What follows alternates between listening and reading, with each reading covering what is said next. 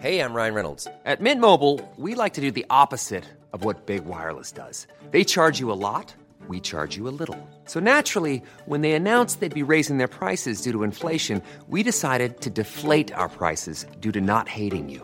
That's right. We're cutting the price of Mint Unlimited from $30 a month to just $15 a month. Give it a try at mintmobile.com slash switch. $45 upfront for three months plus taxes and fees. Promo rate for new customers for limited time. Unlimited more than 40 gigabytes per month. Slows. Full terms at mintmobile.com. Hey, Dave. Yeah, Randy. Since we founded Bombas, we've always said our socks, underwear, and t-shirts are super soft. Any new ideas? Maybe sublimely soft. Or disgustingly cozy. Wait, what? I got it. Bombas. Absurdly comfortable essentials for yourself And for those facing homelessness. because one purchased equals one donated. Wow, did we just write an ad? Yes. Bombas. Big comfort for everyone. Go to bombas.com slash ACAST and use code ACAST for 20% off your first purchase. So if you don't show you've got a bit of a sense of, of irony, I think I just think that is such an essential British trait. If you don't show you don't take yourself entirely seriously, well, yeah, you know, it's not all that serious sometimes. Yes, it is serious in many cases, but hey, you can have a laugh at yourself. I don't think you do very well. Welcome to the Humorology Podcast with me, Paul Boross, and my glittering lineup of guests from the worlds of business, sport, and entertainment who are going to share their wisdom and their use of humour with you. Humorology is the study of how humour can dramatically improve your business and your life. Humorology puts the fun into business fundamentals, increases the value of your laughing stock, and puts a punchline back into your bottom line. Please remember to like, subscribe, and leave a review wherever you get your podcasts. My guest on this edition of the Humorology podcast is a multi award winning baron of broadcasting. From the BBC to ITV to CNBC Europe to Sky News, he has built a legendary career presenting the nation's most important news. In addition to being one of the most notable newsreaders in the nation, for many years he mirthfully measured man's mastery on the BBC quiz show Eggheads. Not only can he leave audiences laughing as master of ceremonies whilst hosting huge conferences around the world, but he has also been trusted to break some of the world's most meaningful moments to millions. Dermot Murnaghan, welcome to the Humorology Podcast. Very nice to be here, Paul. What a nice introduction. I'll take that Baron of Broadcasting. well, uh, well, we like alliteration here, uh, but you are. You are you are the Baron of Broadcasting. You can now put it on your cards. Yes, yes, so the Lord of the Airwaves. yeah. Well, talking of the airways, you've worked uh, for many years predominantly on live TV, where things frequently go wrong, and uh, it can be very stressful. Do you think that having a sense of humour is important in those situations? Paul, it's more than important, it's essential. I mean, it really is absolutely essential. If in your head, uh, when something goes wrong, and it can be, you know, a, a, million things. I mean, I can't actually think of a single day that goes by in the in the live sphere when you know something, and it would usually be fairly minor, uh, goes wrong. But if in your head you can't imagine yourself as the viewer quite enjoying it, or thinking, oh, poor sod at the other end, then um, then you're not able to deal with it. You kind of have to have an out of body experience, I think. I uh, and also a forgiving a forgiving nature because some of my colleagues with a less forgiving nature, and I won't name any names, oh, definitely not, um, you know, can get a bit cross about it. And I sometimes see people on air who are signalling to the audience that they're cross with their producer. I'm sure you never get cross with Simon, of course, but it doesn't work because all they can see is you and they think you silly old sausage it's you that's messing it up. What are you you know what are you blaming your producers for yeah well that's really interesting isn't it? Uh, you know to but, but that's uh, called leadership to me isn't it? Because you have to bring the team together because there's a, a big team that, that puts the news on screen. And if you are one of those people who actually starts blaming and pointing fingers and also your face is uh, in a very large way responsible for communicating the information. So, yeah. That, I mean, that is a really good point. I just want to pick on that instantly, Paul, because that you know that really chimes with my beliefs. Is that um, you know it's it's kind of leadership, but it's about being collegiate as well. Because just because you're the Billy Big Boots appearing on screen, and you know television, however good the technology gets, nobody gets on screen with at least without at least you know 25 people somewhere, probably more, um, doing exactly um, you know, as difficult a job as you do to get you there. So you ain't the most important thing there. You're just part of that that great machine that puts it on air. Um, yes, you are the face of it, that, but it's your job to deal with it. And let me tell you, it's better than a real job. Um, read, reading out loud and dealing with the odd cock up or two, you know, who wouldn't want to do that? And the, you know, the, the poor people who you know who've worked really hard all day on, on, on a graphic or on whatever it is that, that perhaps doesn't go right. Well, don't blame them for it if it if it if it doesn't go right. They've tried their best by and large, and it's not just because you're on screen doesn't make you the person who can then you know point the finger of blame. Well, it's interesting from a leadership standpoint, and you've seen uh, thousands of leaders come through the studio and you've had to work with them. How important is a sense of humor to good leadership on that level? Well, I mean, it's it's essential. I mean, in terms of yeah, um, in terms of the leaders, and I by and large interview leaders in some way, shape, or form, mainly politicians. But in my past, I was actually a, a business journalist and interviewed an awful lot of uh, you know so-called uh, uh, leaders of industry. Um, and yeah, humans, you know, I don't know about their own their own companies or organizations behind them and how often they employ humor but if they're in a way using, which they usually are, using my medium to get a message across, yes, to the wider public, but also it's it, it, it's back, isn't it, to um, to your own organisation, then humour is essential, um, absolutely essential, and to communicate to the audience. If you don't show you've got a bit of a sense of, of irony. I think I just think that is such an essential British trait. If you don't show you don't take yourself entirely seriously, yeah, you know, you're you know, you're fully across your brief and all the rest of it, but you understand that, well, yeah, you know, it's not all that serious sometimes. Yes, it is serious in many cases, but hey, you can have a laugh at yourself. I don't think you'll do very well if you if you can communicate that when you're sitting in my studio, and it can be difficult because I'm an ornery bastard who try try and put you on the spot. But then you know, but then you can break through the interviewer as well. You know, you can actually prick the pomposity of the twit that's sitting across, and I mean, I'm that twit um, asking you silly questions that they haven't researched hard enough. So, do you think there's a link between humour and humility in that, in the way people come across?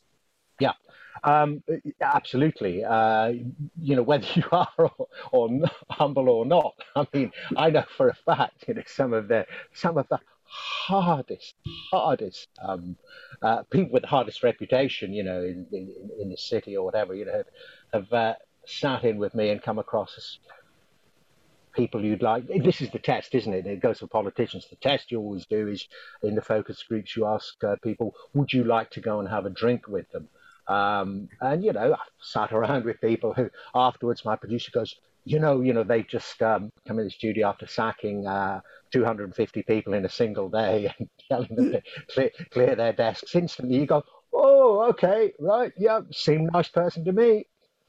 Well, that, that's really interesting because you have interviewed an extraordinary cross range of people from heads of state to uh, leaders all over the world, but also Mike Tyson and Desmond Tutu and everybody in between.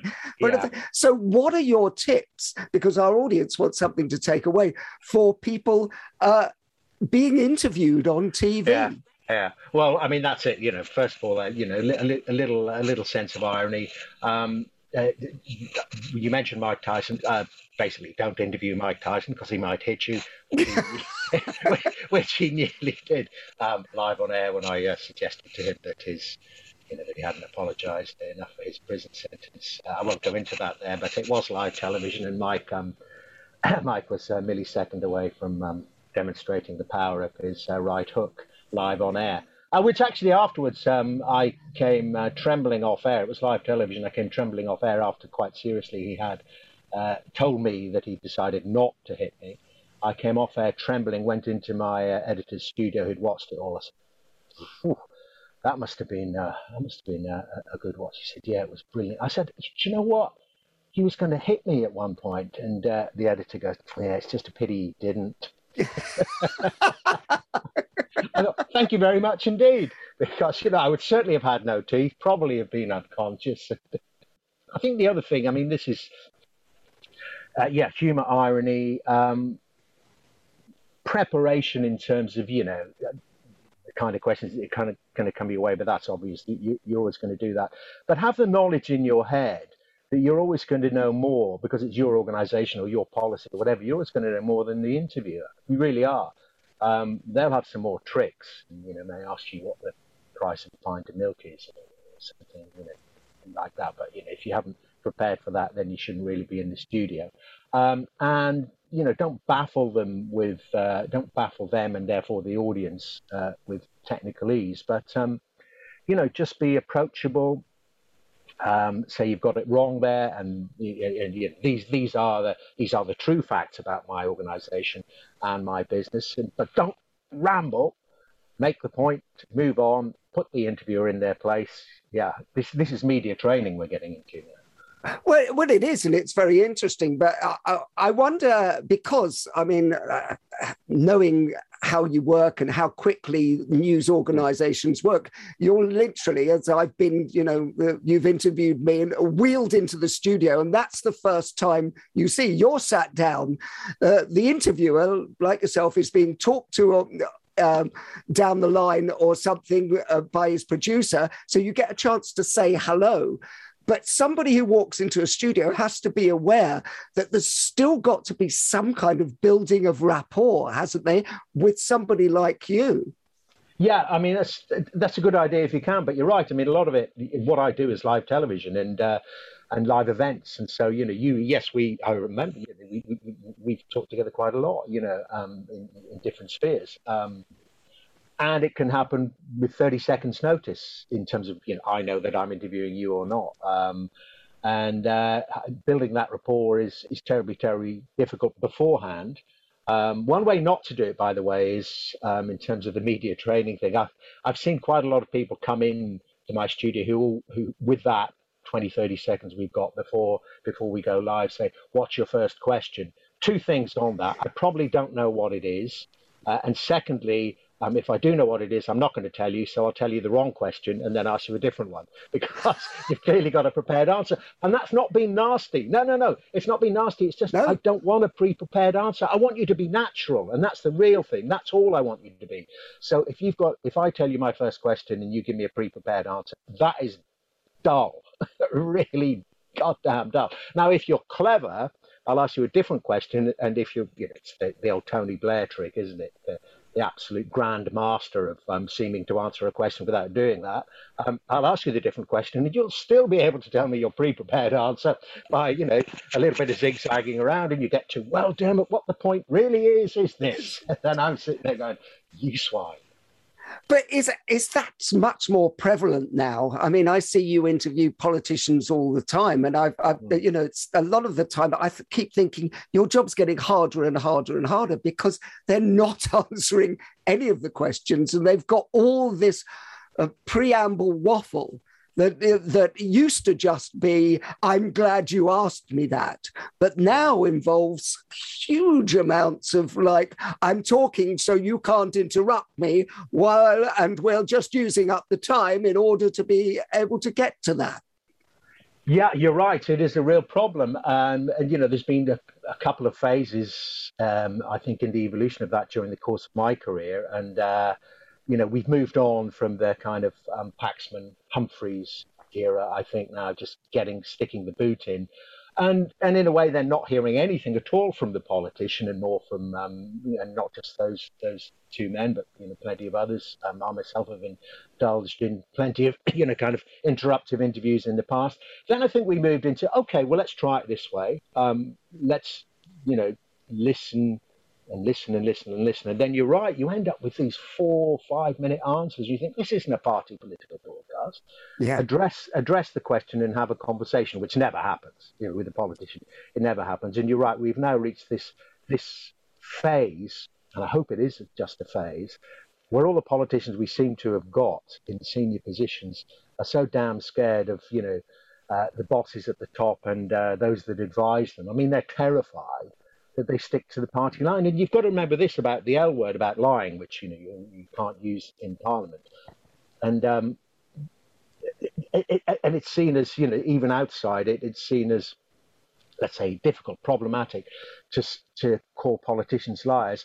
But in a sense, and I'm just got to caveat this, in a sense, they all are certainly at cabinet rank because of collective responsibility.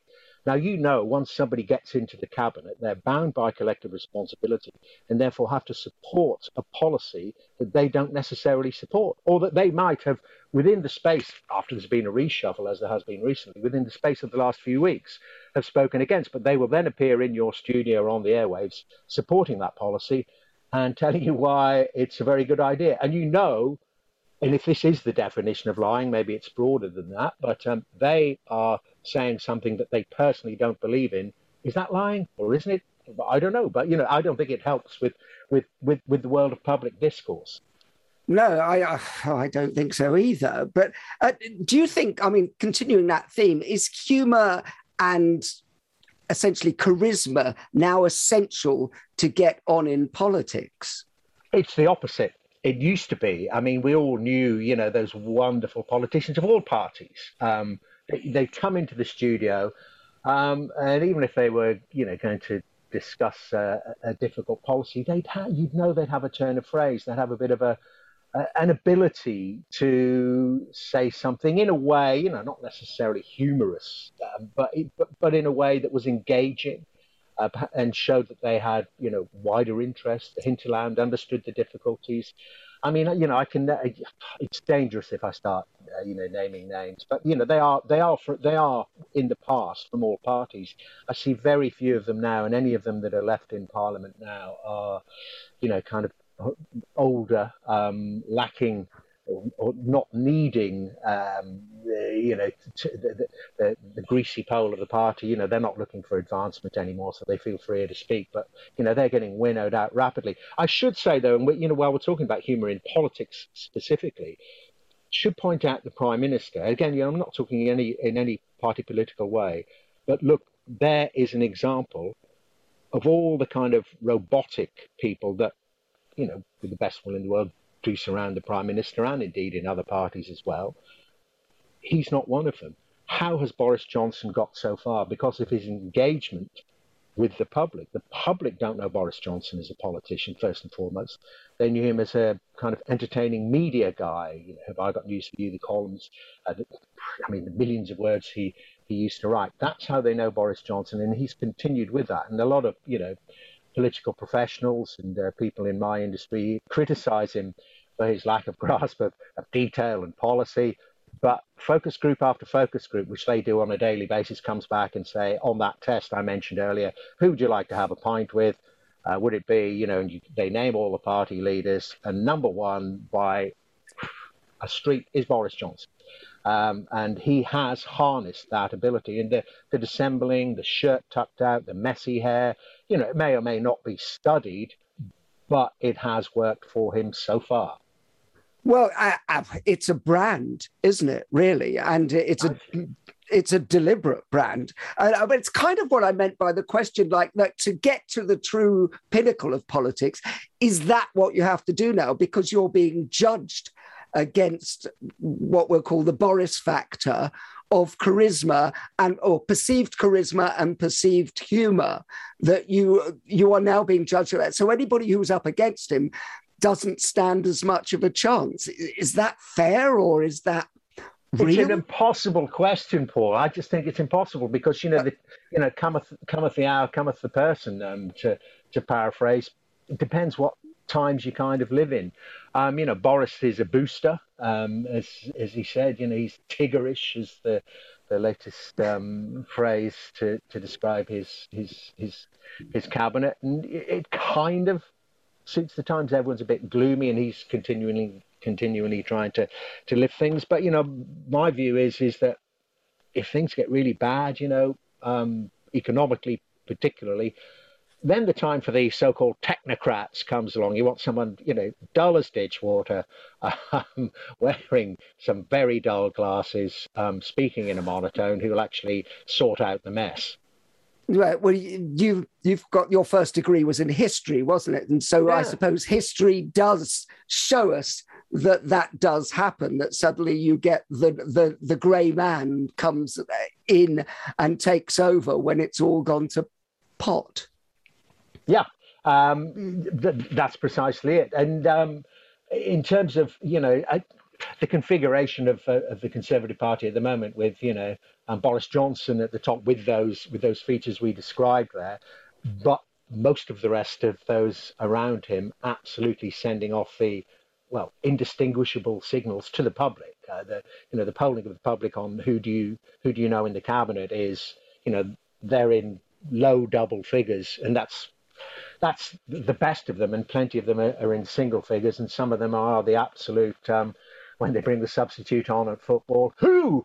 Um, and I think I think that is the way I think that is the way Boris Johnson Boris Johnson likes it. To, to challenge him um, within his party or from another party, would they have to be, you know, um, even more um, Coco the clown um, than him? I, I just don't know. Yeah, no, it's an it's an interesting idea. Do you go the opposite way and just um, play it straight, as it were, which is, I think, what is happening at the moment? Well, it's it's well, it's that definition, and it is, you know, it's uh, it's it's younger people, isn't it? You know, it's about authenticity. If people whiff now, that's the thing, whether it's humour or not. You know, if you're a dull person, stay dull. Don't try and be funny. I mean, as you know, you must know yeah. from your podcast. There's nothing there's nothing worse than somebody who's actually just not got a funny bone trying to trying to pretend they have one be yourself, whatever you are, and uh, and by and large, there is some humour in you somewhere. I'm sounding like a kind of Mary Poppins song, you know. you will well, find well, it. Well, well there, do you think there is humour in everyone on some level then? Yeah, it's whether it's whether you know um, you're being laughed at or, or, or laughed along with, isn't it? Well, yeah, but it, it's an interesting thing because you've spent sort of uh, many years on the news and quiz shows and and as an accomplished awards presenter and host. I know that you're valued for your charm, your confidence, your professionalism to win over all manner of audiences. But do you think that is enough, or do you think to be truly successful, you need a facility with and an understanding of comedy?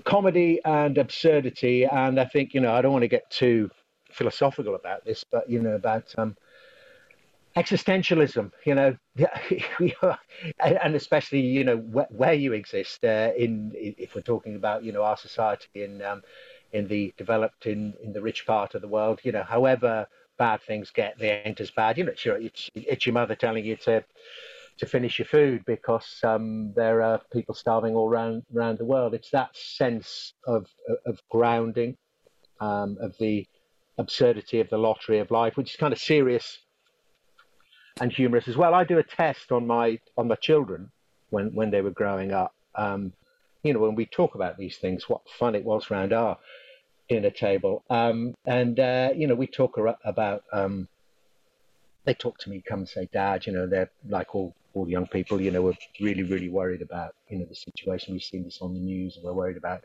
the situation in this country or that country, and and of course the climate. Um, and uh, you know, not uh, too very long ago, we were talking about migration, um, and uh, and they're saying, "Wow, you know, um, wow, what, what, what do we do about this?" Um, and I, I, put this test to them. I said, "How many people do you think? You know, we've we're lucky enough. We've got um, a garden. I've got a lawn. I've got a shed. I keep my lawnmower in it. I've got a cat." And I said, "Let's put these two things together." And our, our shed, um, which I obviously every now and again get uh, get put out in, so the lawnmower's there as well. But it has electricity and it has a little water tap. So there you are. You know where I'm going here. I said to them, how many people in the world do you think, if they were allowed to come here, would come and live in beside our lawnmower and eat what the cat eats? Because I'm told that cat food is, you know, all heat treated and it's not the best cuts of meat, but it won't kill you and it's nutritious. It's got protein. The cat, the cat lives off it. How many people do you think would, you know, live off cat food and sleep in my shed? if they if, if they could if they could come here. Um, and you know they go, oh, I don't know, a thousand, hundred thousand, or whatever. And I said, well, you know, you just look at UN statistics about the number of people who are at you know it's proper poverty levels and indeed uh, and indeed at starvation levels, and you're into you know you're into the billions, and that's that you know, that that's the thing I kind of hope I, I put in front of them, and that's the thing I've always carried in, in, in my journalistic career. How would you like to look five years younger? In a clinical study, people that had volume added with Juvederm Voluma XC in the cheeks perceived themselves as looking five years younger at six months after treatment. Look younger, feel like you. Add volume for lift and contour in the cheeks with Juvederm Voluma XC. Reverse signs of aging by adding volume to smooth laugh lines with Juvederm Volure XC. For important safety information and to find a licensed specialist, visit juvederm.com. That's J U V E D E R M.com. Not for people with severe allergic reactions, allergies to lidocaine, or the proteins used in Juvederm. Common side effects include injection site redness, swelling, pain, tenderness, firmness, lumps, bumps, bruising, discoloration, or itching. There's a risk of unintentional injection into a blood vessel, which can cause vision abnormalities, blindness, stroke, temporary scabs, or scarring. Talk to a licensed specialist to find out if it's right for you. I'm Sandra, and I'm just the professional your small business was looking for. But you didn't hire me because you didn't use LinkedIn jobs. LinkedIn has professionals you can't find anywhere else, including those who aren't actively looking for a new job but might be open to the perfect role, like me. In a given month, over 70% of LinkedIn users don't visit other leading job sites. So if you're not looking on LinkedIn, you'll miss out on great candidates like Sandra. Start hiring professionals like a professional. Post your free job on linkedin.com/people today. Ready to pop the question? The jewelers at BlueNile.com have got sparkle down to a science with beautiful lab-grown diamonds worthy of your most brilliant moments. Their lab grown diamonds are independently graded and guaranteed identical to natural diamonds, and they're ready to ship to your door. Go to Bluenile.com and use promo code LISTEN to get $50 off your purchase of $500 or more. That's code LISTEN at Bluenile.com for $50 off. Bluenile.com code LISTEN. Millions of people have lost weight with personalized plans from Noom, like Evan, who can't stand salads and still lost 50 pounds. Salads, generally, for most people, are the easy button, right? For me, that wasn't an option. I never really was a salad guy. That's just not who I am. But Noom worked for me. Get your personalized plan today at Noom.com. Real Noom user compensated to provide their story. In four weeks, the typical Noom user can expect to lose one to two pounds per week. Individual results may vary. No, and and that's brilliant, and it suddenly reminded of my me of my father, God rest his soul, uh, who was an economist, and uh, he was a Hungarian refugee, and he came over here, and uh, when he used to work um, uh, in statistics, he said when I was having my worst day, I would go and look up the statistics for the world when it was still in books. And he goes, even at my poorest, I was still in the top 8% of the world's uh, wow. uh, wealth. And that is, and humor does give you a perspective. Yeah. Uh, on life. That is good. Eight percent, right? I'm going to have. Is a Professor Boross, right? Yeah, I'll have that. Thank you. Well, this was uh, this was a while ago. Uh, unfortunately, he's passed, so he's. Uh, but those kind of things stay with you. So, I mean, to do that with your kids, I think giving them a sense of humor and a sense of perspective mm. is key to a long and happy life, which is what the Humorology Project is all about. So, what makes you laugh, Dermot? Oh well, as I mean, we've been touching upon it, isn't it? The the absurdity of the of the human condition and how how people point it up. Isn't that the very basis, I guess, of humour? Humour is truth, isn't it? Uh, you know, or tra- they say humour is yeah. tragedy plus time. So. Um, Uh, but also, uh, it it has to have a kernel of truth in it because uh, you have to go, oh, that could have been me or that's what I do or and understand. And I also think understanding the ridiculousness yeah. of everything and you know you and I know each other and we we we we look at our careers and go a lucky bastards but b ridiculous ways to earn a living for both of us.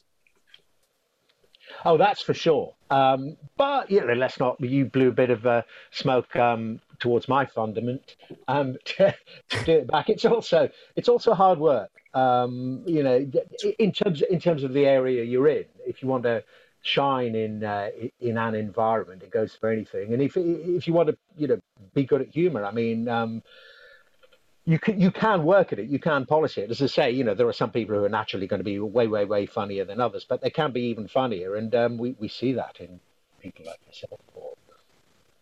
Well, well, I ask everybody this on the podcast. Can you tell me a, a true funny story about something that's happened to you? Well, they're all excruciating. You know, as we discussed earlier, um, nary a day goes by without something awful uh, or potentially awful happening on air. I mean, I've had some utter, uh, I mean, you know, the uh, the autobiography hasn't come out yet, but you know, it's already bulging with uh, with files. So let me. Um, one of the most, they're all so embarrassing. One of the um, worst experiences uh, of my life was, um, uh, but, but also afterwards, I had to see the humour in it, um, which nearly ended my career before it had started. Was um, way back in I started way back in the 80s, and I was lucky enough um, at the end of the 80s um, to get an assignment to Japan. It was so exciting. I, would never been before um, for um, the death, not exciting a death, of uh, the, the old war emperor, Emperor Hirohito. He was, mm-hmm. I don't know, in his late 80s or 90s then, and was um, dying in the Imperial Palace in Tokyo. This is a really funny story, isn't it? but um, as um, as as things happened, um, the, the, the, way um, the Japanese then covered it was um, all the all the coverage you got about the state of health of the emperor, including his bowel movements. May I say, are posted on a little um, a little sheet of paper um, every morning outside Taikoko, the imperial palace in the in the center of Tokyo, and that's all you've got to think. And, and you know, Emperor Hirohito hanged on, hung on on for a very long time. So I was there for about six weeks, and my producer's going, You've got six weeks, you're staying in the Imperial Hotel overlooking the Imperial Palace, you're chewing up all this money. You've got to go out and do some reports for us on other things. You can't just go every morning to the Imperial Palace, uh, read out stuff about the Emperor's bowel movements, which we can't broadcast because, you know, they're a little too intimate. And we're not interested anyway. We just want to know, you know, when the old war criminals dead and then assess his legacy. So um, as a result, we were sent out doing some features. This is the late 80s um, in you know, very technologically advanced in Tokyo. So here's the story. We decide to go to, and it doesn't sound revolutionary now, but it was in 1989, to one of the biggest department stores. I forget its name in central Tokyo. We set it all up with the management. It's all very bureaucratic. And we filmed cashless payments unheard of in um, in Europe at the time. You know, 32 years ago, they had cashless payments, card, everything we're familiar with now. So 32 years ago, and as you know, shooting these sequences it takes the time. You know, so and we've got endless amounts of time as well because the emperor is still, as far as I know, doing handsprings around his bedroom and not dying. so we're um, we're filming this from all angles. We only got one camera guy, and he's shooting it this way and getting the light there. And we had a we had a, a young uh, shop assistant, and you know her hands, a close up of her hands, a close up of the card, a close up of the till, and a close all shot, and it's taking four five hours. And I'm redundant at this point at shooting all the technical stuff as the reporter. So I had got a little Japanese phrase book and used the four hours to learn some Japanese phrases. I knew a bit, but we, we obviously had a translator as well, a fixer. Um, and at the end of it, finally, you know, the young um, the young assistant, you know, we bow and she speaks no English, I speak no Japanese. And out of my phrase book, I say in Japanese to her, spent four hours learning this phrase. Thank you very much indeed. You are a very good actress. The manager who's standing beside uh, rushes over to punch me, is restrained by our fixer. She bursts into tears, the assistant. I mean, uncontrollable floods of tears and runs off. And my fixer, who's been standing somewhere, somewhere off me with the phrase book, goes, What have you done? and we're ejected. Um, the tapes are taken from us. The whole report's over. We're ejected instantly from the department store. And he goes, "What have you done?" I said, "All I said to her was, thank you very much. You're a very good actress." And he said, "Show me, show me, show me, show me the phrases." And I had said, "Thank you very much. Manage that. You are a very good." And use the, how do I put it, the archaic phrase for actress, which actually you think about it in the UK, Nell Gwyn was an actress. yes. And I'd called her a hooker. so, yeah, that went swimmingly well. Yeah, nearly, nearly, nearly ejected from the whole of Japan. Oh, well, well, well, that is a lovely story. And, and what's yeah. the hidden value in that? Uh, learning in that? yeah, just if you've got a fixer who can speak fluent Japanese, don't try it yourself. I do uh, what would the world be like without humour? Um, very dull. Um, I I don't think humanity would exist. Does, is this one of the um, is this one of the traits, the characteristics that sets us apart? Um, we I don't know. Maybe you know maybe birds do have have a sense of humour. I'm I'm not entirely sure. Yeah, I mean it's essential. It's it's you know it's it it, it, it more than greases it lubricates um, human relations. That's that's that's how we get on. Well, I, I, I think you're 100% right because I, I think if we didn't have any uh, humor, we have no perspective on the world. And I think maybe that's what it does. And isn't it isn't it strange that it, that you've interviewed all these people, and of course, um, when you uh, get into um, sort of people who are trying to um, totalitarian states, just let's say, they try and get rid of the humor, don't they? Because it it it worries them.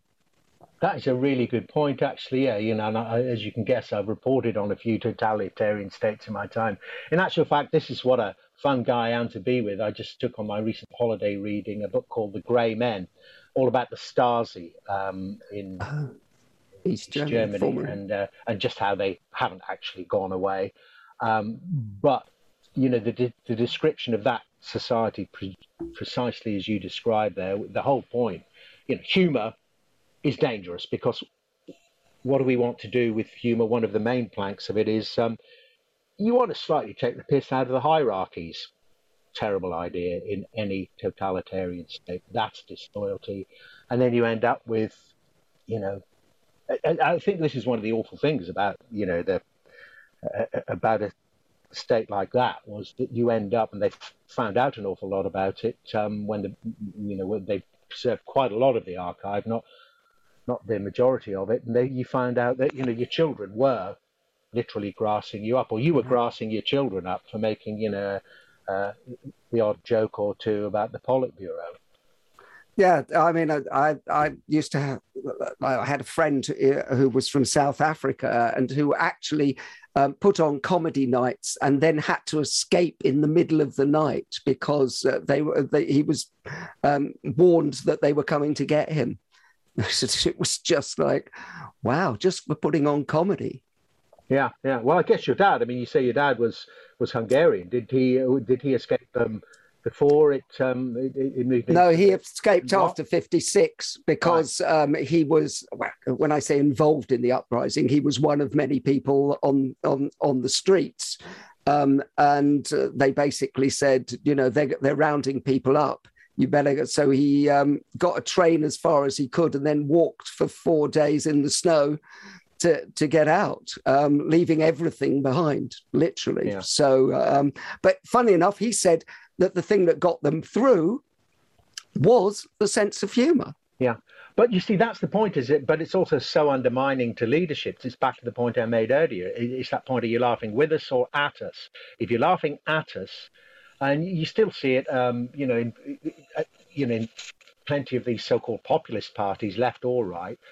I mean, it's amazing how many of them are um, how many of the leadership are actually from a comedy background or, or, or a light entertainment background. I mean, we've seen it in Italy, obviously, seeing it in Bulgaria uh, at the moment, and, and plenty of other plenty of other countries as well. And it's just so undermining of the leadership. I think it's quite interesting when you get to, you know, obviously, you know, we're not a totalitarian regime, you know, we're the very opposite of that. You know, we're a, we're a bastion of human rights and, and democracy with all the faults, whatever. But, you know, you actually got um, the funny guy, the funny guy who's not a comedian, a comedian in charge.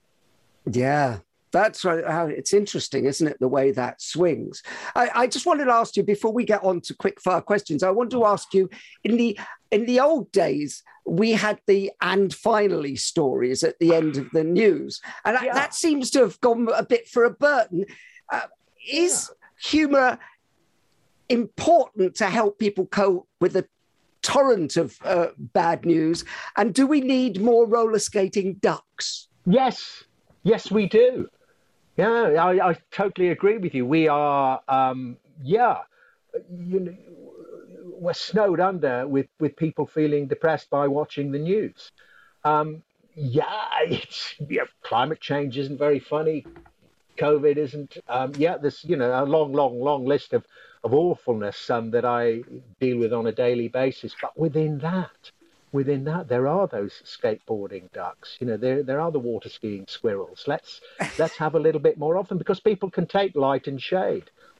Well and and don't do you think it's incumbent on to put more light into um, live television or into news television? Because i mean uh, because the phrase if it bleeds it leads yeah, that's that's a tricky one. Yeah, um, yeah. I mean, yeah, that's that's not entirely true, but yeah, the awfulness. You know, I've heard various um, members of my community, the, the news, the news reading community, news anchor community, um, uh, suggesting, yeah, we need good news shows, and somehow, yeah, you know, they don't kind of work because people maybe they want to hear the bad news first. I think the and finally is the right place for it. You know, I think within within some of the other stories, you could actually insert a little bit more. It's not humour, but it's back to that. Really, is it? You know, the irony, I suppose, is is, is the phrase. But isn't that? Uh, I think that's one of the ways you do your job so well. That even in the midst of a serious interview, you can find a little a time for levity, in appropriate levity. Is that not true? Yeah, well, with me, quite often it's sarcasm, uh, I must admit, which is maybe not the lowest form, but it, it certainly isn't the top. Um, but I just find myself, I think, yeah, you know, my family was quite sarcastic. Um, I think it's, you know, quite quite a trait around these parts of the world, um, just to just to bring you down.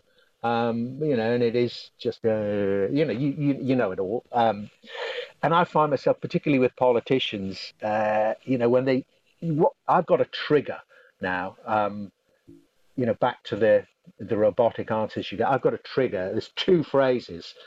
I shouldn't give this away, which actually trigger me. I go, you know, newsreader Hulk here. I go all green underneath here. I'm not sure I've got the, the muscular chest to match, but um, they are. We are listening carefully to the proposals. You think, are you that means that means you've thrown it in the bin. and the other one, we're going to do everything we can. I've heard that phrase today a lot. We're going to do everything we can. So, uh, particularly on that one, I go, right, so everything you can. So, would that be diverting the entire budget of the United Kingdom to this issue? Because you could do that because you're the government. And then they just go, don't be ridiculous, damn it. and I just, like, I'm triggered by stock phrases. Well, that's that's really interesting because uh, I think what you do uh, really well is uh, in psychology we call it meta modeling, where you go uh, you go okay, how specifically are you going to do everything you can? You know, you just exactly that. You just ask you know very simple questions. Um, and they said, well, you know, well, we can't get into the detail. I said, well, that's what people want. You know, we're going to build 400,000 more houses. I mean, you know, the hundreds of thousands of houses have, have been going to be built in every single manifesto by every single major party for the last 25 years. And um, you see precious few of them. But so you just say, well, just tell, just tell me how. There's a plot of land at the back of my house. How would you build affordable housing on that? Well, I don't know the area. You think, no, no, no, but it's general. I'm conducting the interview in my own head Yeah, no, it's it's brilliant, and, and I, I, I love when you do that. Now we come to the part of the show, Dermot. We like to call quick fire questions. Oh dear. Quick fire questions. Who is the funniest? And actually, I'm going to even go a little bit deeper. Uh, the funniest and the most surprised. Actually, I'd like the funniest business person you or politician or somebody you've Okay. interviewed, but also the most surprising. Somebody who surprised you and um, and you thought everything you'd heard about them was that they were quite dour, but they they turned it around and surprised you. Oh, business, straight business person there is um, uh, a guy. I mean, um, very, very good business operator, perhaps um, not particularly well known. A guy called Wilf Walsh, um, who fits that category. He used to run a, a big bookmakers. Used to run Coral Bookmakers, and uh, I remember once bumping into him, thinking, you know, he's going to be quite a lot of horsey people and bookmaking people are pretty, you know, up and down here. Bottom line, how do I make money out of those sad punters? Wilf Walsh um, has got all the qualities that uh, we've mentioned during the course of this chat. Um, irony, um, self-deprecation, uh, seeing the funny side and everything. He now runs, I think he now runs carpet right or something like that. But Wilf is a Wilf is a top guy, you know, um, and not to be confused with um, his namesake Willie Walsh, uh, a not so funny guy. Yeah, no, we'll we'll leave it there on that one. oh, Michael O'Leary as well. I think he's very funny. Uh, perhaps not good for his brand, but I do I do love. I mean, you know, the first time I interviewed him was back uh, shortly after Ryanair had been set up. Uh, about you know the classic. Uh, so what? So tell me, uh, Mr. O'Leary, you know what is this that um, you're not taking complaints seriously? And he said, "Damn it! Of course we take our complaints seriously. Who who said that?" And I you know read out this long list, you know, from of complaints. I said, "Well, look, just just just look out, look look here. There's 400 of them or whatever." Said, Really? He said, "How dare they say that? Our complaints line is open." Every third Wednesday of the month from 11:45 to 11:46, and we won't have it any different. And I thought, You're mad. but it works, doesn't it? Because it, it, it shifts people's attention somewhere else, and once they're laughing, it's much easier to uh, to play that game. Brilliant. What book makes you laugh? Um, phew, um, loads. Uh, I think one which really, uh, well, one from way back when, uh, I must read it 30, 40 years ago. Um, the, a Confederacy of Dunces, John Kennedy Toole, um, Yes. bloke that um, uh, very sadly uh, committed suicide shortly after writing the book. I think it won a Pulitzer Prize uh, posthumously for him. But really, I mean, yeah, um, not not an attractive uh, uh, main character, but really, really quietly hilarious. Brilliant. What film makes you laugh? It's got to be, hasn't it? Um, Anchorman, uh, one and two, um, if I can have two. Um, yeah, uh, for for someone in the business, it's actually not a comedy. I think it's more of a documentary. Okay. We're going to take a shift to the other side now. What is not funny? Yeah, uh, well, things that aren't things that I don't find funny in terms of attempted humor were um, uh, Nazis. Never found LOLO funny. I just I, I can't I can't go there. I can't. Maybe as a historian, I just can't find any any any, any humor there. Um, But that's interesting. When the, the, the producers, yeah, yeah, yeah, yeah. no, funnier. yeah. I was going to say that. Yeah, I can. Yeah, I do. I, I think you know maybe Mel Brooks found a way of doing that, but Mm. yeah, by and large, no. Um, yeah, uh, actually, yeah, the producers would be on one of my one of the all-time funniest films. So you've got me there, Paul. Um, and uh, yeah, that's it, really. Yeah. okay. Uh, uh, what word makes you laugh, Dermot? Wow, um, Vercingetorix the Gaul. That's three words. Um, what- say that again because I I missed that. Ver, I might be mispronouncing it. Vercingetorix. It's from the Asterix books. You always used to. I don't know why. Oh. You always used to make me laugh. Yeah, look, that's that, that's just free association. I've no, I have no, no deep. No, I, I, well, I remember reading Asterix when I was young, but I, Yeah. I, I, I had no memory of the, those words, to be honest with you. Vercingetorix. That or, or maybe Getafix, probably. That that's um that, that that's the, the free association nature of this quick fire round. Yeah, I, ne- absolutely. I never knew that was going to come out. Well, as, as the Monty Python said, free association football. um, would you rather be considered clever or funny? Well, I'm sure everyone says and, but um, yeah, don't you have to be? I mean, to be funny, I think you have to be a bit clever. Certainly, certainly, if you are funny, people think you're clever. So maybe funny, because I'd like to be both.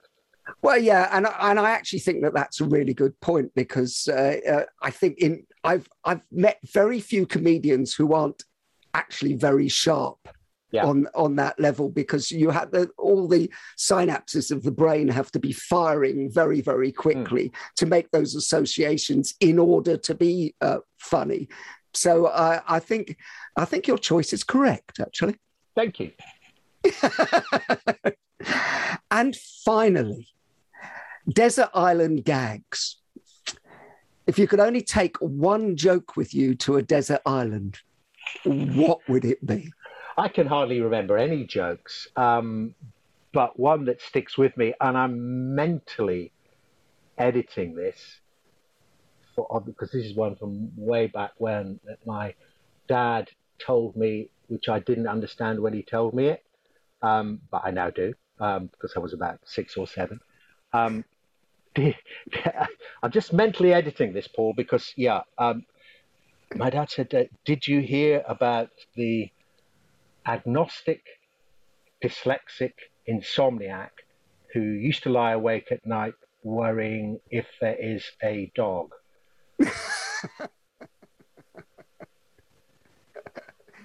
I think Yeah. that's- I, I think that's okay. But Yes, obviously, it I- is. I thought that was very clever of him to tell me that so young because I used to lay awake at night going, "Why is that funny?" yeah. Well, no, but he, he, actually took you on a journey to to discovering and Till I grew learning. up. Yeah, until I Oh. got a dictionary, till I could read a dictionary. Oh, that that's brilliant, Dermot. Thank you so much for sharing that joke, uh, that knowledge, and your great humour with us on the Humorology podcast. A pleasure. Thanks for having me. The Humorology podcast was hosted by Paul Boross and produced by Simon Banks. Music by Steve Hayworth, creative direction by Les Hughes, and additional research by Helen Sykes. Please remember to subscribe, like, and leave a review wherever you get your podcasts. This has been a Big Sky production.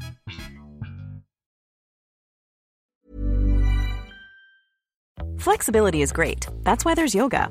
Flexibility for your insurance coverage is great too. That's why there's United Healthcare Insurance Plans. Underwritten by Golden Rule Insurance Company, United Healthcare Insurance Plans offer flexible, budget friendly coverage for medical, vision, dental, and more. One of these plans may be right for you if you're, say, between jobs, coming off your parents' plan, turning a side hustle into a full hustle, or even missed open enrollment. Want more flexibility? Find out more about United Healthcare Insurance Plans at uh1.com. Planning for your next trip? Elevate your travel style with Quince. Quince has all the jet setting essentials you'll want for your next getaway, like European linen, premium luggage options, buttery soft Italian leather bags, and so much more. And it's all priced at 50 to 80% less than similar brands. Plus, Quince only works with factories that use safe and ethical manufacturing practices. Pack your bags with high-quality essentials you'll be wearing for vacations to come with Quince. Go to quince.com slash trip for free shipping and 365-day returns. Mom deserves the best, and there's no better place to shop for Mother's Day than Whole Foods Market. They're your destination for unbeatable savings, from premium gifts to show-stopping flowers and irresistible desserts. Start by saving 33% with Prime on all body care and candles. Then get a 15-stem bunch of tulips for just $9.99 each with Prime. Round out Mom's menu with festive rosé, irresistible berry chantilly cake, and more special treats. Come celebrate Mother's Day at Whole Foods Market.